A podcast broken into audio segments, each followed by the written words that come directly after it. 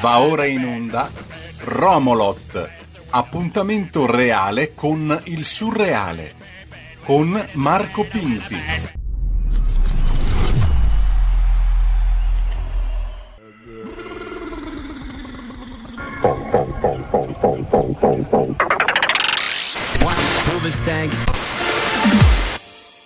Bebe che wenna, bebe che wenna, bebe che wenna.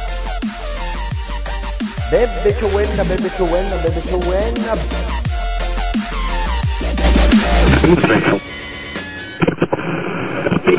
Bebe, bebe, bebe, bebe, bebe, Chowenda, buongiorno. Buongiorno Romolot, Romolot, traccia piratesca nel palinsesto di Radio Libertà. Traccia piratesca, sì sì sì, è una trasmissione, state un po' tranquilli, non è un'interferenza bellica, non è, no no no, è tutto normale, no, ma hanno hackerato le trasmissioni, c'è uno che non sembra proprio una trasmissione, invece sì, è la prima trasmissione itinerante, nel senso che io mentre parlo sto itinerando per una grande, grande direi, megalopoli dell'Europa centro-meridionale. E, e sono qui, sono qui, sono qui, la capitale, eh, capitale di uno dei paesi del G7 e mh, queste nostre chiacchierate tocchiamo temi di cui all'inizio delle nostre chiacchierate più o meno non sappiamo niente di cosa faremo, di cosa parleremo. Il senso di questa trasmissione è quella sostanzialmente di tenervi un po' di compagnia, un rumore di sottofondo, uno che parla in sottofondo. So che tra i nostri ascoltatori ci sono tanti artigiani, no? Che se ci pensate è una cosa pazzesca, bellissima. Gente che proprio maneggia una tecnica.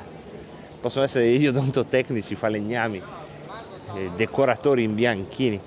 Ecco, so, che siete in tanti, io credo che Romolot sia pensata per tutti, anche per chi sta guidando, per chi si sta facendo i fatti suoi in veranda, ma ha un po' quel senso lì, di uno, che sono io, che fa una specie di voce in sottofondo. Se non avete niente di meglio da pensare, potete darmi retta. Se avete le vostre robe, pensatele. Non si pensa male con una voce in sottofondo, è una roba che dire che tiene compagnia fa tristezza, in realtà ricorda la compagnia, cioè ricorda che insomma non siamo isole nel mondo, no? O se siamo isole, oltre il mare ci sono altri continenti. Chi è? Chi è questo pregiatissimo fabbricatore di metafore? Cioè io, il Marco Pinti, secondo le anagrafi congiunte dell'Unione Europea, così in modo previdenziale si può dire io, in sottofondo dovreste sentire, a volte in modo più marcato, a volte come un lieve sottofondo proprio appena accennato i, i, i rumori della giungla urbana, vociare turistico e rullare di pneumatici su quello che in tutto il resto del mondo è chiamato pavé, qui no, qui si chiama San Pietrino. È vero che il pavé è anche fatto di San Pietrino, ma non è proprio la stessa cosa, pam, qui già scuotono la testa gli artigiani che hanno Un'altra cosa che hanno gli artigiani è un nome preciso per tutto, no? Eh, invece quelli come me che vivono un po' a peso vanno anche con parole un po' a peso, un tanto al chilo. Ecco, adesso siamo in una zona invece più silenziosa, vabbè, così sapete che se c'è un sono suoni in sottofondo, tipo io che urlo al ladro al ladro, vuol dire che qualcuno mi ha derubato, per dirne una eh, che è un'eventualità, eh? eventualità bizzarre, ci sono secondo me, sia per indole sia per posizione geografica, due tipi di esistenze. Vabbè, per indole, quelli che hanno insomma uno spiccato rapporto con la, le proprie precauzioni, ovunque siano, possono temere di essere derubati, no?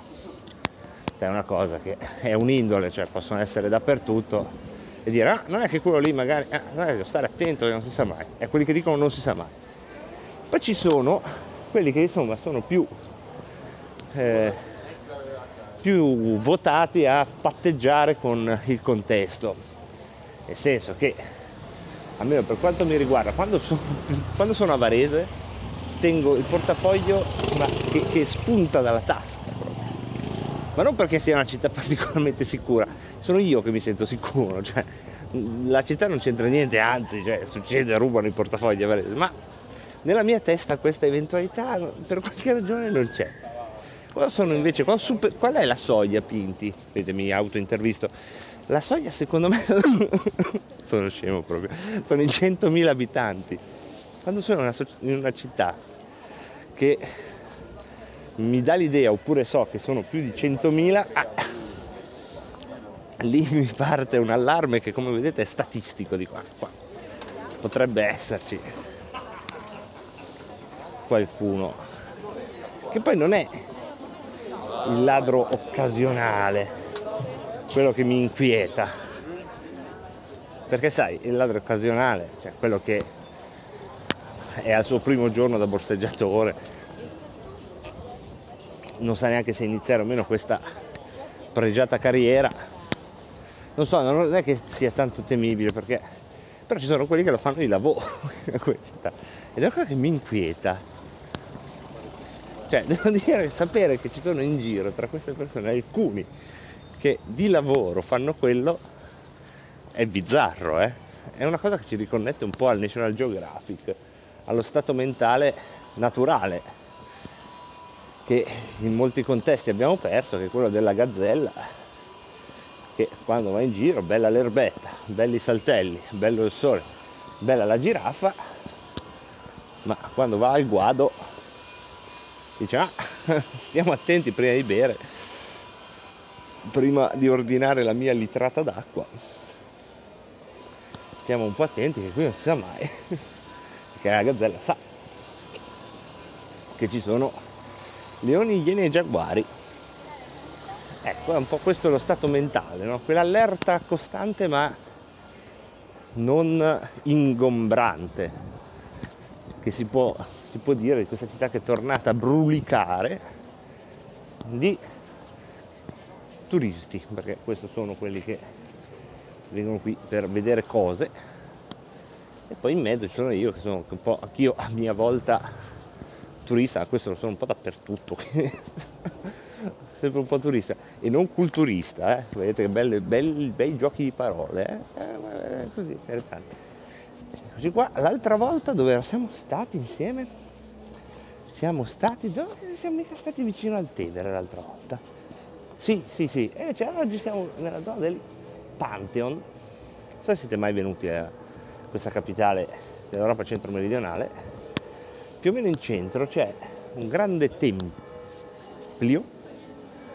un grande tempio che è stato realizzato nel quando c'era l'imperatore Augusto e aveva già vinto la concorrenza, aveva già battuto Marcantonio quindi siamo appena a cavallo, più o meno quando nasce Gesù. Ecco, nel frattempo, mentre da qualche parte nella loro Palestina nasceva Gesù, oh guarda c'è anche il sottofondo musicale, campane, chitarra, eh, mica male. E mm, qui a Roma, oh ho detto il nome, vabbè, eh, ho dato la soluzione, ho fatto spoiler, eh sì, eh sì, la città è proprio questa, arriva il primo imperatore, non è che arriva dalla Luna, no, guadagna lo spazio politico, che sarà spazio politico pazzesco, eh, modernissimo. Cioè, noi parliamo di globalizzazione come se fosse una cosa che ci siamo inventati noi, e invece arriva l'imperatore Augusto e, ed è il primo a intuire una cosa che anche il suo predecessore maestro Giulio Cesare non aveva intuito. Giulio Cesare è un po' come Napoleone, lui era troppo impegnato a conquistarlo, il potere per toccare con mano la, l'universalità che si stava creando. Anche se bisogna dare atto di una cosa a Giulio Cesare che forse non aveva una vera ideologia imperiale, aveva, però fa una cosa pazzesca, cioè con, riforma il calendario e ridà un, dà il suo nome al tempo cosa che poi anche Augusto farà, infatti agosto si chiama Augusto, però pensate a Giulio Cesare, cioè pensate che ampiezza, che, di, di, di, che ampiezza proprio, no? che aveva la politica antica. Non avevano tutti i nostri mezzi di comunicazione, non potevano sapere cosa stava succedendo in quell'esatto momento in giro per il mondo, però avevano la percezione di poter addirittura ribattezzare, ridividere il tempo. Pazzesca.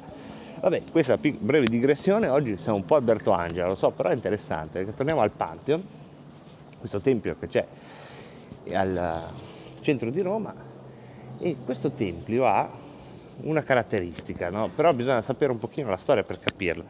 Ed è questa, che Augusto appena diventato imperatore, il suo consigliere, il suo numero due, si chiamava Agrippa, ha questa intuizione di dire costruiamo il Pantheon e fin qui uno dice vabbè i soliti megalomani che hanno preso il potere e fanno un edificio che racconti il loro potere.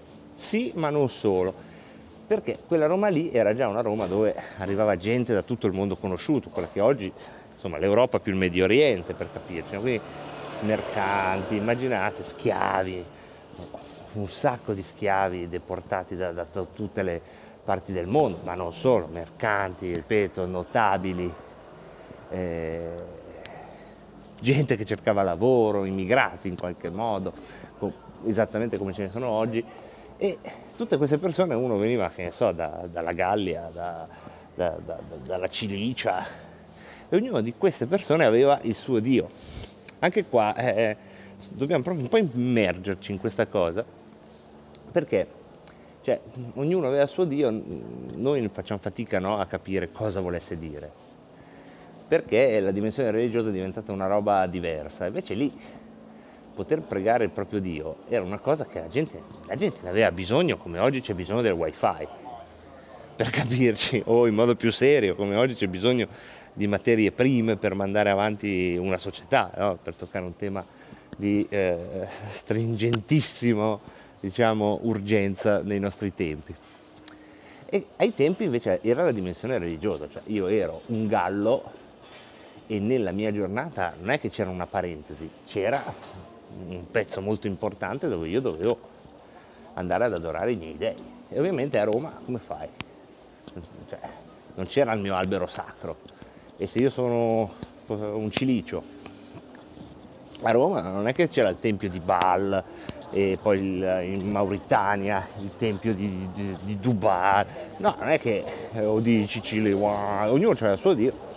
E allora lì è proprio la globalizzazione. Agrippa capisce che bisogna fare il tempio dedicato a tutti gli dei. E questa cosa è, secondo me, proprio molto più del Colosseo, che invece quella sia una tamarrata da megalomani questa roba qua è l'intuizione politica che ha fatto l'impero romano. No? Cioè, tutti quelli che venivano qui avevano un luogo fisico dove potevano pregare il loro Dio. Certo, c'era anche, come nella globalizzazione oggi, c'era esattamente la stessa faccia della medaglia, perché se un tempio è dedicato a tutti gli dei, non è dedicato a nessun Dio in particolare, no? E quindi già lì c'erano i germi, quello che stava già venendo fuori, sarebbe venuto fuori, no? come, come, nei tempi nostri, l'ateismo, lo scetticismo, quella che i romani chiamavano decadenza dei costumi, no? perché quando tu dici che una cosa rappresenta tutto, in realtà non rappresenta niente. E quello lì era già allora come oggi il limite della globalizzazione. E, però è un'intuizione pazzesca e tu sei ancora qua che la guardi a distanza di 2000 anni e dici cavolo cioè, non ci siamo inventati niente in realtà. Ad aggiungere una nota grottesca che però ogni volta mi strappa il sorriso e forse il motivo per cui vi ho raccontato tutta questa pappardella non è tanto questa roba che per carità a me appassiona, ho voluto condividerla con voi, ma c'è un momento, no? Sempre legato a questo monumento che, che ci fa capire la storia sciagurata di questo paese noto alle cronache come Italia quando nel 1870 Roma viene annessa all'unità d'Italia, si sposta qui la capitale, i nuovi padroni della città non sono più i papi, ma sono i Savoia. Monarchia piemontese, quelli che comunque sia, comunque la vogliate guardare, avevano fatto un po' per fortuna loro, un po' per bravura, un po' per abilità di cavura, eccetera, però avevano fatto un- un'impresa politica, no? che nessuno avrebbe scommesso un euro, eh, anche perché non c'erano gli euro, insomma, eh, poco prima che venisse fatta, no? nel 1847 nessuno avrebbe scommesso un euro che alla fine sarebbero riusciti Savoia a unificare l'Italia come l'hanno unificata. Ecco, diventano padroni di Roma a culmine di questa che ai tempi era un'impresa pazzesca, ne parlava tutto il mondo. eh. E io me li vedo proprio, ogni volta che sono qua me li vedo che insomma, primo giorno a Roma prendono possesso della città, fanno il giro in carrozza di tutti i monumenti e poi si, fe- si fermano qua, questa stessa piazzetta del Pantheon, con la carrozza, toc, toc, toc, toc, scendono dalla carrozza il re, la regina, guardano il Pantheon, questo simbolo pazzesco con cui potrebbero lanciare un messaggio al mondo intero, no? Cioè, hai, hai in mano Roma, hai un simbolo universale, puoi fare qualsiasi cosa, poi sei tu che decidi perché insomma puoi metterci dentro quello che vuoi in questo Pantheon. No? Cos'è un Pantheon oggi? Potevano farsi mille domande e invece guardano il Pantheon e io me lo vedo, Vittorio Emanuele II che si rivolge alla regina con lo sguardo all'insù come oggi ce l'hanno i turisti giapponesi, pausa di silenzio e poi dice, sai che potremmo farci una bella tomba? E dall'altra parte, bella idea, facciamo una tomba. E così del simbolo che poteva davvero essere un simbolo insomma, che, che andasse anche oltre le frontiere di quella che, che sono le contingenze degli stati nazionali, no? poteva rilanciare un- un'idea di modernità legata all'antichità, insomma una roba pazzesca. Ne hanno fatto una tomba. E la cosa bella è che ci sembra normale, si vede dalla coda che c'è per entrarci, da- da- dal fatto che non ci sia il minimo imbarazzo da parte della guida turistica nel dire eh, qui dentro poi sono raccolte le spoglie dei Savoia. e tutto. Ne hanno fatto una tomba. Ecco, questo penso che basti a raccontare tutti i guai che sono succeduti, perché si sono susseguiti, va bene, parliamo bene.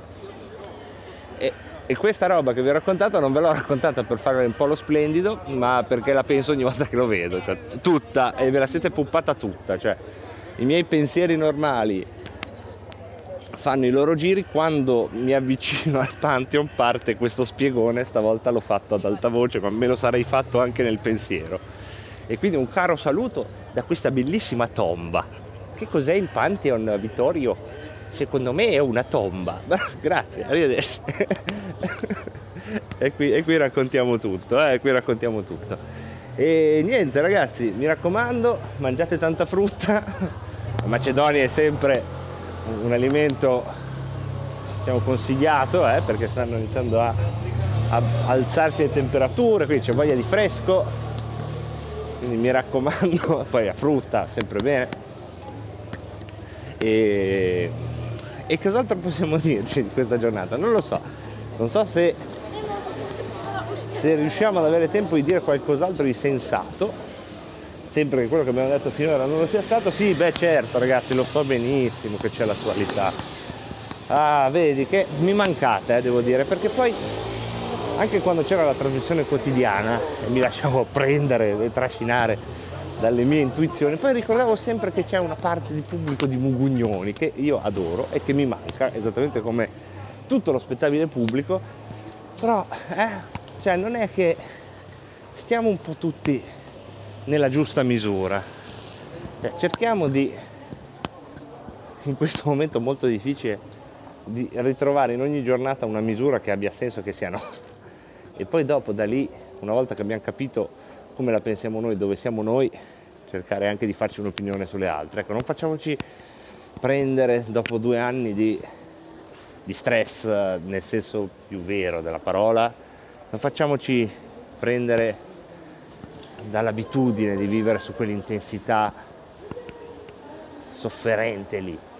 Lo so, non è facile, i problemi sono per tutti, chi più, chi meno, chi in un campo, chi in un altro. Però ragazzi, cerchiamo di essere contenti di essere qua, ecco. Due anni fa, quando iniziava la pandemia, tutti abbiamo fatto i conti con l'eventualità che il nostro contratto sulla Terra scadesse molto rapidamente. non so se vi ricordate la paura di due anni fa, no? quella cosa lì. Ecco, oggi siamo tornati ognuno con il suo contratto, ognuno che avrà la scadenza quando avrà, però portiamoci dietro anche un po' questa cosa, no? di dire, beh, dai, ci siamo, anche oggi. E con questa, che può essere una banalità, ma affonda le radici in un ampio, ampio eh, alveo di banalità già dette da tante altre persone più brave di me, io vi saluto come sempre, è sempre un piacere farmi sentire, spero lo sia stato anche per voi, grazie a tutti quelli che permettono la messa in onda di questa strana trasmissione, grazie a Vincent Vega, Giulio Cesare Carnelli e a tutti gli altri di questa splendida radio che risponde al nome di Radio Libertà. Avete ascoltato Romolot.